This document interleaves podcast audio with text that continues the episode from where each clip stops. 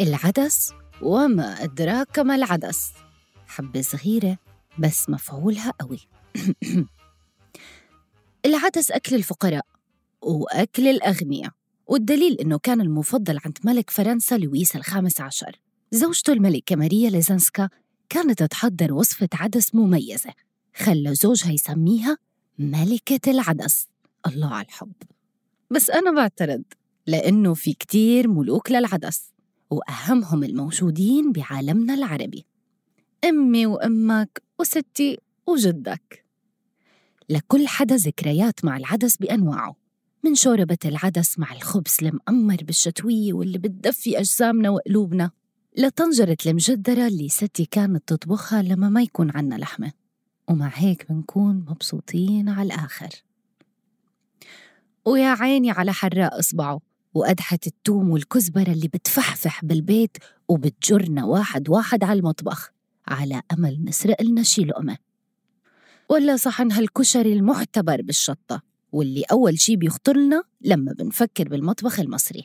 يعني من قليل الفنانة نعيمة عاكف غنت له وعبد الوهاب لحن له العدس الليلة الليلة ليلة عيده يا رب تبارك تبارك وتزيده. يا رب تبارك يا رب يندلق العدس وينكب. يا رب تبارك وتزيده.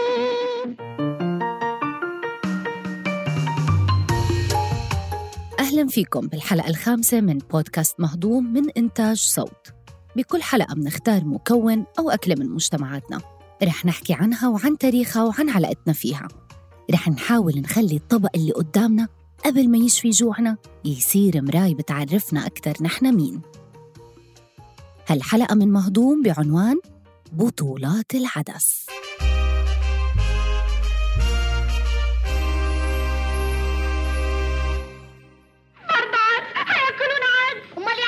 هياكلونا يعني إيه؟ مايونيز. طب والله لو جابوا لنا النهارده عدس ما أنا ضايقاه بقى ناس تاكل فراخ وناس تاكل عدس. طب والله العظيم ما أنا ضايقاه ولا أنا. ولا أنا. ولا أنا. إحنا زهقنا من العدس. الواضح إنه بسجن أربع بنات وضابط كانوا يصحوا ويناموا على العدس. يعني ما اختلفنا على العدس وزكاوته بس مش هيك كمان. العدس من أكثر الأطباق اليومية الشائعة بسبب سعره المعقول وفائدته الغذائية وإله كتير أسماء بتلمح لنا عن قيمته الغذائية العالية مثل مسامير الركب ولحم الفقراء. هذا النوع من البقوليات مصدر غني بالألياف. اللي بترقص المعدة شوي. وبتحافظ على صحة الجهاز الهضمي. المعدة حلفت ما تريدو. حيكون خربها على ايده طيب غير نسبة الألياف العالية. بالعدس نسبة عالية من البروتين بتوصل لأكثر من 25% الشي اللي بيخلي العدس من بدائل اللحوم الممتازة وبيتمتع بنسبة عالية من الفيتامينات والمعادن مثل الزنك، المغنيسيوم، البوتاسيوم وفيتامين B. وهو من أحسن مصادر الحديد اللي عادة بتقل نسبتها بالأطباق النباتية. وعشان هيك كتير من النباتيين بيتفننوا بوصفاتها ال trendy هالأيام. حتى إنه صرنا عم نسمع عن برجر العدس. بوقت معين بين الأسبوع الخامس والسادس من حمل المرأة بيبلغ حجم الجنين ما يقارب حجم حبة العدس الواحدة. وحبة العدس هي رح تكبر وتصير كيان تتمحور حوله حياة الأهل. نفس الطريقة؟ حبة العدس الصغيرة هي كان إلها أثر عظيم على البشرية من وقت الحضارات القديمة. تعالوا نفهم تاريخ العدس بالمنطقة. من أول الدلائل المسجلة اللي تشير لوجود العدس بشبه الجزيرة العربية بتعود لأكثر من 4000 سنة قبل الميلاد. وكانت من بقايا وجدت بإيران وكردستان العراق أو حضارة بلاد الرافدين قديماً وتحديداً على زمان البابليين. هالبقايا ساعدت العلماء إنهم يستدلوا إنه كان في انتقال من أسلوب جمع الطعام والصيد لتدجين وزراعة المحاصيل؟ هالشيء أدى لتكوين طبقية اجتماعية مبنية على التباين في الثروات بين الجماعات. وهالعوامل كانت نقاط تحول شكلت أساسات قيام الحضارات. وإذا نظرنا للمناطق غرب العراق كمان انوجدت بقايا دلت على توافر العدس بفلسطين والأردن وسوريا. وحتى بمصر والمغرب العدس زراعته قديمة جدا. وبخصوص تاريخ وجود العدس بمصر هالة بركات خبيرة النبات والأكل في وادي النيل بتحكي لنا. العدس هو هذا المكون الغذائي الموجود في مصر من 6000 سنة لغاية النهاردة بشكل متواصل. عمره ما اختفى من الأكل المصري. هو قبل الفول اتزرع هو والقمح والشعير والبسلة. هو حاجة أساسية جدا عندنا. صح. لدرجة أنه علماء الآثار وجدوا بقايا العدس بالمقابر والمعابد الخاصة بالمصريين القدماء واللي كانت بمثابة قرابين للآلهة اللي بترافقهم للحياة بعد الموت. حسب المؤرخ الإغريقي هيرودوتس بالقرن الخامس قبل الميلاد اعتبر العدس قوت لبنات الأهرامات. الشيف الهواري حسين الباحث والمختص بالأكل المغربي بعلق. وتاريخيا العدس آه، آه، عند في الديانات مقدس لا سيما في الديانات القديمة كان مقدسا. نعرفوا بانه دابا الآن بانه اليهود يستهلكون يوم الاثنين. مزبوط حتى أنه العدس بالديانة اليهودية بيرمز لدورة الحياة.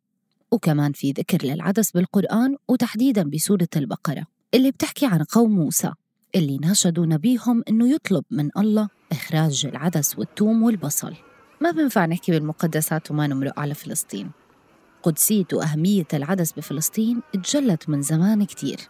وحسب كتابات الرحالة شمس الدين المقدسي إنه بالخليل العدس كان يتوزع على الفقراء ببلاش ويقال إنه التقليد هذا هلأ موجود بالخليل. ويسمى بضيافة الخليل أو عدس الخليل. العدس. العدس. العدس يا سمية.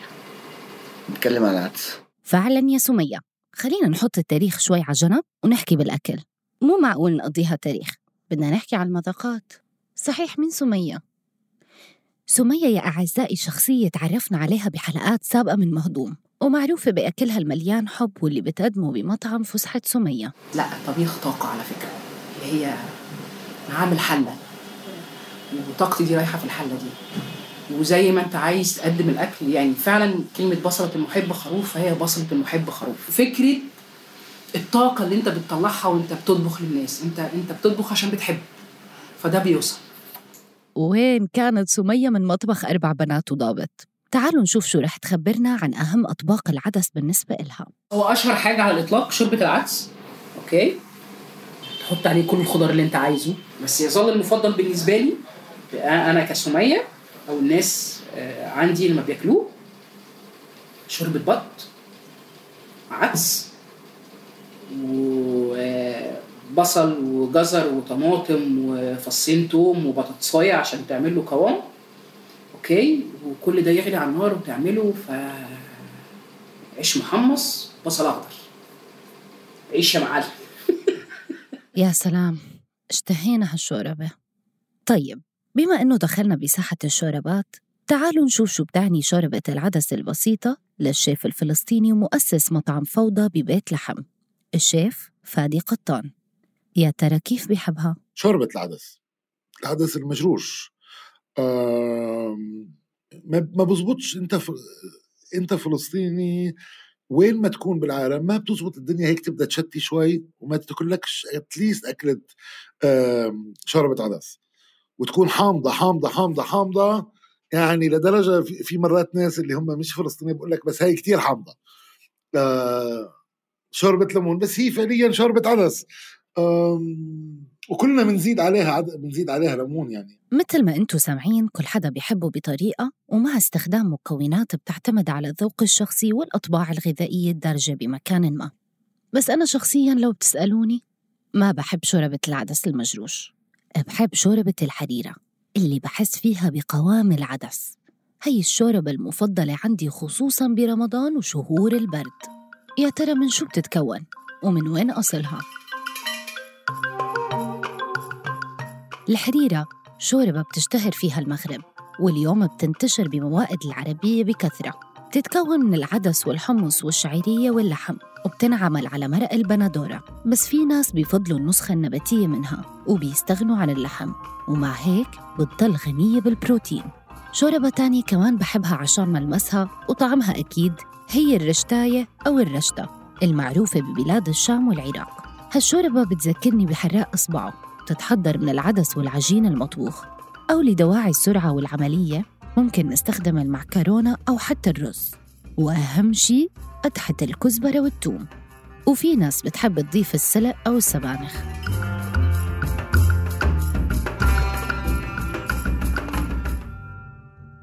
خلينا نحكي عن بطولات تانية للعدس خارج مضمار الشوربات. بيوم أنا وأصحابي كنا معزومين عند صديقة فلسطينية. وكان واحد من الأطباق اللي حضرت لنا إياها المجدرة. كان أول تعليق لصديقنا المصري لما شاف الصحن المزين بالبصل المحمر فين المكرونة والصلصة وكانت سيرة وانفتحت وصار في مناوشات على الطاولة. يا ترى ممكن نحكي مثلا إنه الكشري مجدرة مصرية أو إنه المجدرة كشري فلسطيني؟ هل ممكن إنهم نفس الأصل مثلا؟ يعني أنت هيك بدك تخليني أحكي إشياء مش حلوة. مشان يعني كشري لا يقارن. انت انت بتحكي مع فلسطيني بتقول له شو رأيك بالكشري؟ الكشري هو يعني وجود ال- الحبات ال- العجين بالكشري هي يعني بتبطل لها علاقة بالمجدرة. المجدرة الفلسطينية هي هي شيء شيء سبيشل يعني. يبدو مسينا بالمقدسات. طيب شو رأي سمية بالموضوع؟ الكشري بقى بتاعنا. كشري اللي ابو عدسه وجب. والورد والصلصة والدقة وال هم أشهر طريقتين أنا أعرفهم. الكشري الإسكندراني اللي هو الكوتش الكشري أبو عدس أصفر اللي هو بيبقى وده كانت حماتي بتعمله حلو قوي قوي. عبارة عن مكوناته يعني رز وعدس أصفر وبصلاية أوكي؟ آه بيتحمروا مع بعضيهم ويتعمل زي الرز المفلفل عادي جدا. وبعدين قبل السوا بسيكه صغننة ب ب 3 4 5 دقائق كده تعمل حفر أوكي؟ وتطقش فيه بيض يعني تكسر فيه بيض تدفن عليه تاني أوكي؟ فالبيض ده بيستوي في قلب الرز ده. فدي أكلة كده متكاملة الأركان. تعمل جنبيها بتنجان مخلل وطماطم مخللة. في ناس تانية بتعمله بقى. هو هو رز وعدس أصفر وبصل يتحمروا مع بعضيهم تعمل مفلفل ويعملوا جنبيه بيض مدحرج. بيض يتسلق يتقشر ويتحمر في السمنة أوكي؟ ويتحط على ال- على الكشري. وشو بالنسبة للمجدرة والمدردرة مثلا؟ شو رح يحكي لنا عنهم فادي؟ وكيف بيختلفوا عن الكشري؟ هلا المدردرة والمجدرة هم نفس الشيء. هم فعليا فعليا نفس الأكلة. لها اسم تاني آه بس هي نفسها اللي هي عدس بصل رز ملح فلفل بصل وزيت زيتون زيت زيتون وال- وال- والسر هو زيت الزيتون. مشان هيك أنا بلكي طبيت بالكشري زيادة بس آه، مصر زيت الزيتون مو موجود بمصر. وهي مش مش ثقافة المطبخ المصري ما, ما في زيت زيتون. عادي بتخ... مشان هيك بتختلف كتير طعمة ال... ال... الكشري ومكوناته امم مين إجا قبل؟ الكشري أو المجدرة؟ شو يا هلا؟ الكشري بقى ده جه إمتى؟ حصل إمتى؟ الكشري ده فيه رز في عدس كان عندنا عدس مفيش مشكلة صح؟ من 6000 سنة كان عندنا عدس بصل برضه من 6000 سنة كان عندنا بصل أو إحنا نعرف عنه يعني من 5000 سنة من أول ما ابتدينا نشوفه مرسوم على المقابر وساعات كمان كنا بنلاقي بصل مدفون مع في المقبرة مثلا أو توم كمان. آه عدس وبصل. بس بعد كده بقى كل الحاجات التانية اللي بتكون الكشري. الرز دي مع العرب. الطماطم جت من الأمريكتين من 500 سنة. ما كانش فيه طماطم عندنا. وصاحب الموسوعة الثقافية لمطابخ العرب الشيف سفيان مصطفى بيضيف. الطماطم جابوها ال- المهاجرين الجدد هي من البيرو. هي وال وال وال والبطاطا من البيرو. فجابوها بالقرن السادس عشر. فطبخوها على الطماطم وصار في حالات تسمم.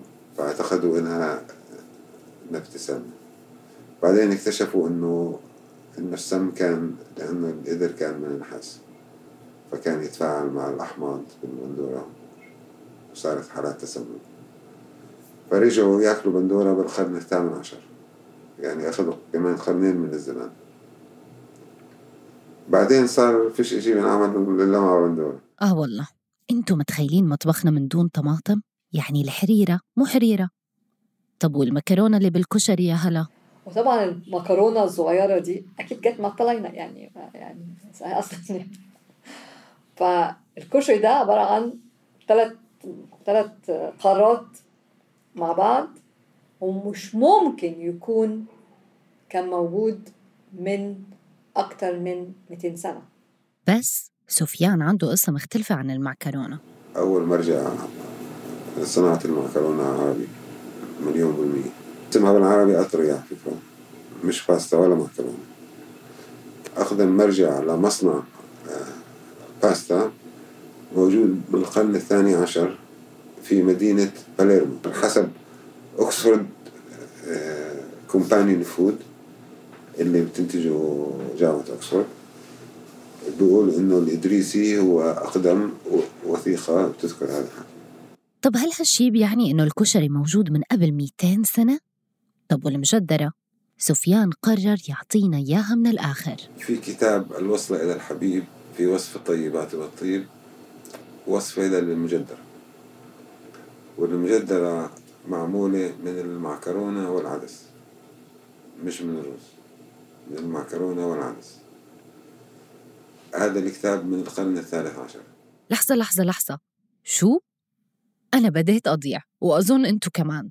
يعني كيف المجدرة معمولة من المعكرونة؟ بكفينا صدمات. لسه في كمان. طولوا بالكم. بكتاب ابن بطوطة تحفة تحفة النظار في في بداع الأسفار ذاكر الكشري. الكشري عبارة عن رز وعدس يأكله الهنود. بس كيف الكشري تبع المصريين؟ صار هندي. تعالوا نسمع توضيح من هلا. كيتشري كيتشري نطق كده. كيتشري فحتى الاسم بالنسبة لي مرتبط طبعا بحاجة جاية برضو من بعيد. فكيتشري أو كشري يعني قريبين قوي من بعض إحنا بقى خدناها عدس عدس ورز وحطينا عليه الطماطم حطينا عليه البصل المقطع وحطينا عليه المكرونة الصغيرة المقصوصة دي فبقى أكلة مصري أصيلة يعني فده طبعا جزء من التراث الغذائي المصري يعني. يعني شو بنستنتج من كل هذا الحكي؟ شو اجى قبل؟ كشري ولا المجدرة؟ محدش درس بحاول حقيقي إمتى الكشري دخل مصر تطور إزاي؟ دي شو حاجة يعني حد المفروض إن هو يعني يعملها بصراحة. أما بالنسبة لسفيان؟ فالكشري أقرب لوصفة آه، الوصلة للحبيب اللي هي المفروض إنه كتاب شامي. والمجدرة أقرب للكشري ابن بطوطة فجو فيجر والله يا جماعة شكله اللي بدري بدري واللي ما بدري بيقول كف عدس.